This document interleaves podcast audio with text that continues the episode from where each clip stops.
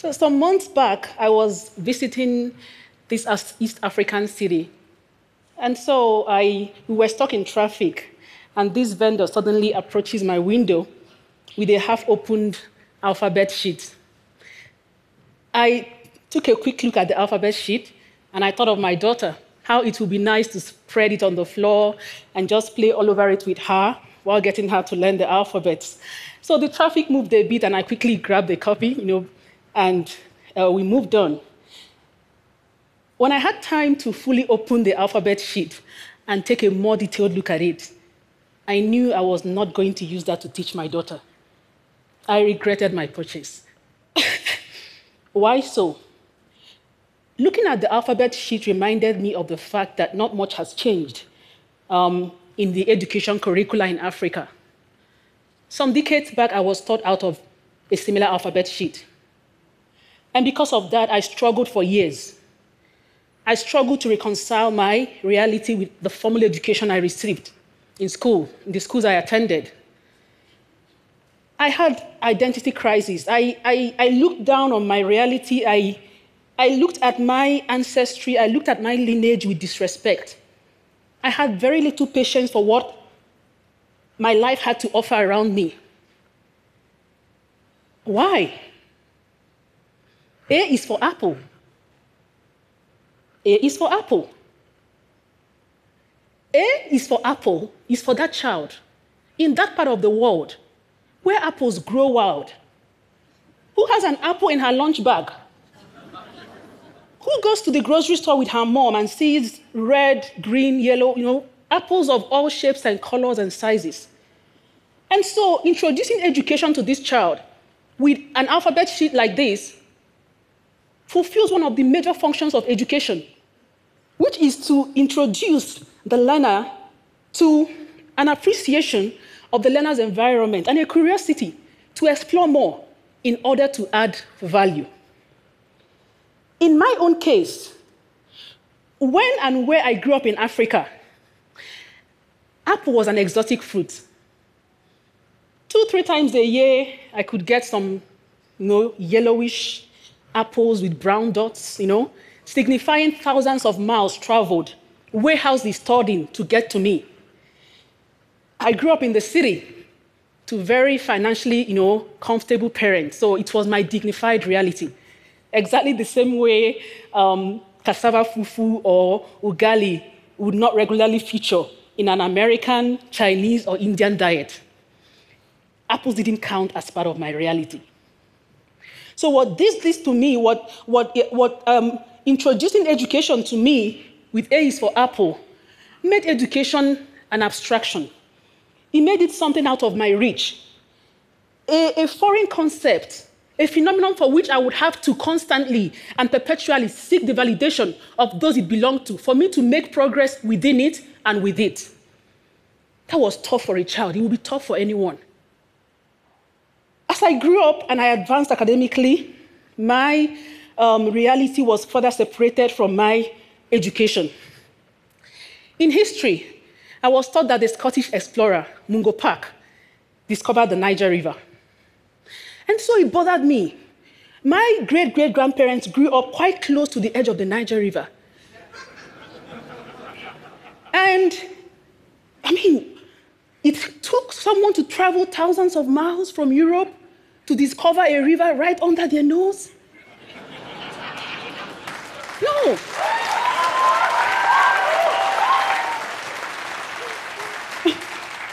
what did they do with their time?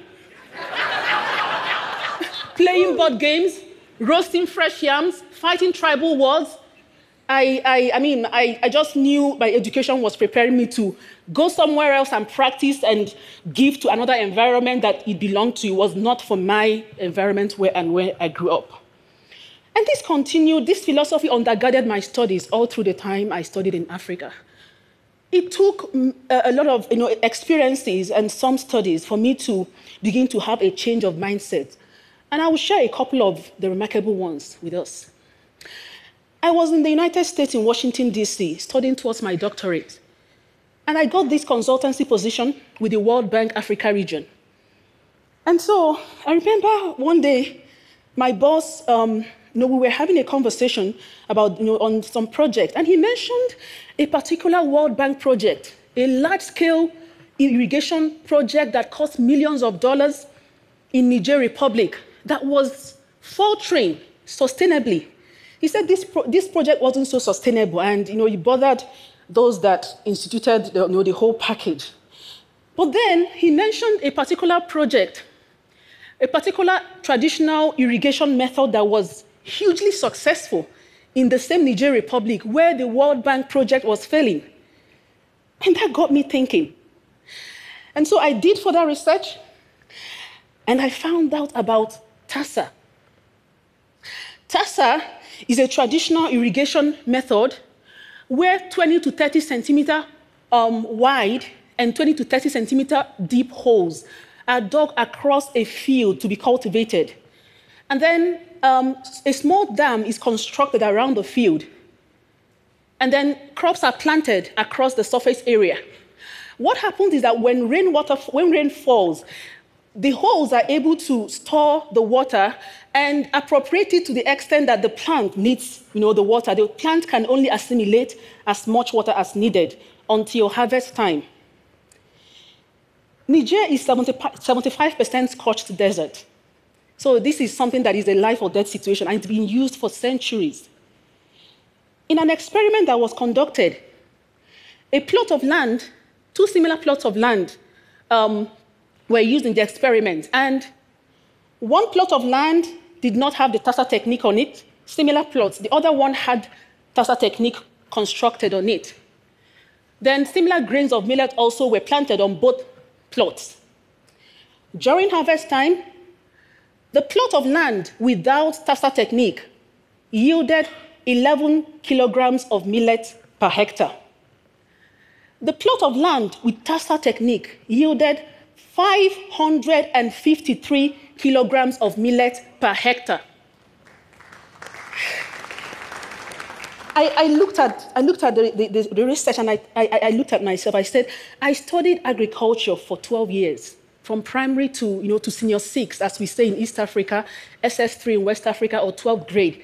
No one ever taught me of any form of traditional African knowledge of cultivation, of harvesting, of anything that will work in modern times and actually succeed where something imported from the West would struggle, you know, to succeed. That was when I knew the challenge, the challenge of Africa's curricula. And I and thus began my quest to dedicate my life, concern my life work to studying, uh, conducting research on Africa's own knowledge system, and um, being able to advocate for its mainstreaming in education, in research, policy across sectors and industries. Another conversation and experience I had at the bank, I guess um, made me take that final decision of where I was going to go, even though it wasn't um, the most lucrative research to go into, but it's just about what I believed in. And so one day my boss um, said that he likes to go to Africa to negotiate World Bank loans and to uh, work on World Bank projects. And I, you know, intrigued, I asked him why. He said, oh, when I go to Africa, it's so easy. I just you know, I write up my loan, my loan documents and my project proposal in Washington, D.C. I go to Africa and they, it, all, it just gets signed. I get the best deal and I'm back, back to base. I, you know, I, my, my bosses are happy with me. But then he said, I hate going to Asia, or he mentioned a particular country in Asia and some of these countries. They keep me for you know days trying to squeeze, get the best deal for their countries. They get the best deal. They tell me, oh, that clause will not work for us um, in our environment, in our in our in our. It's not our reality. It's, it's just it's so Western.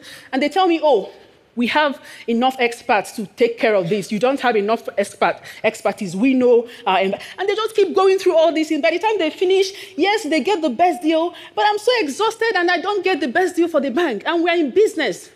Really? I thought in my head. Okay, I was privileged to sit in on a loan negotiating session in an African country. So I would do this consultancy position during summer you know, since I was um, a you know, doctorate student. And then I traveled in, you know, with the team, with the World Bank team, as more like you know, someone to help out with organizational matters. But I, I during the negotiating session.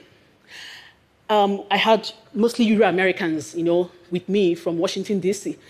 And I looked across the table at my African brothers and sisters. I could see intimidation on their faces. They didn't believe they had anything to offer the great great grandchildren of Mungo Park. The owners of Apple in A is for Apple. They just sat and watched and, oh, just give us, let us sign. You own the knowledge, you know it all. Just where do we sign? Show us, let us sign. They couldn't even, they, they had no voice. They didn't believe in themselves. Excuse me. And so I have been doing this for a decade.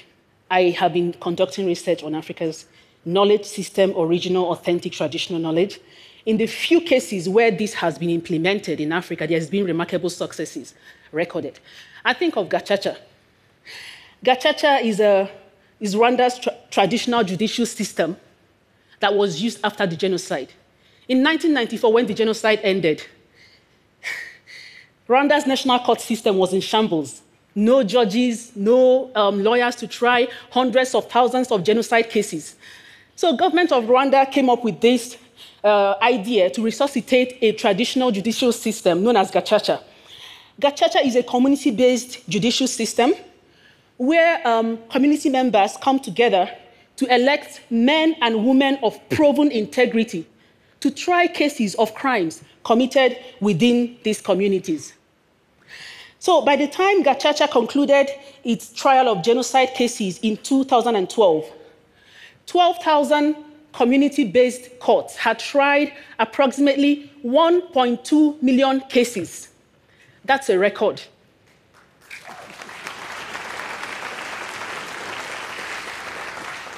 Most importantly is that Gacaca emphasized uh, Rwanda's traditional philosophy of reconciliation and reintegration as against um, you know, the whole punitive and banishment idea that undergirds uh, present-day Western um, styled and not to be, not to compare, but just to say that it really emphasized Rwanda's traditional method of um, philosophy. And so it was Mwalimu Julius Nyerere, former president of Tanzania, who said that you cannot develop people. People will have to develop themselves. I agree with Mwalimu. I am convinced that Africa's further transformation, Africa's advancement, rests simply in the acknowledgement, validation, and mainstreaming of Africa's own traditional, authentic, original, indigenous knowledge in education, in research, in policymaking, and across sectors. This is not going to be easy for Africa. It's not going to be easy for a people used to being told how to think, what to do, how to go about it. A people long subjected to the intellectual guidance and direction of others, be it the colonial masters, aid industry, or international news media, but it is a task that we have to do to make progress. I am strengthened by the words of Joseph Shabalala, founder of the South African choral group, Ladysmith Black Mambazo. He said that the task ahead of us can never, ever be greater than the power within us. We can do it. We can unlearn looking down on ourselves. We can learn to place value on our reality and our knowledge. Thank you, Asante San. Thank you. Thank you.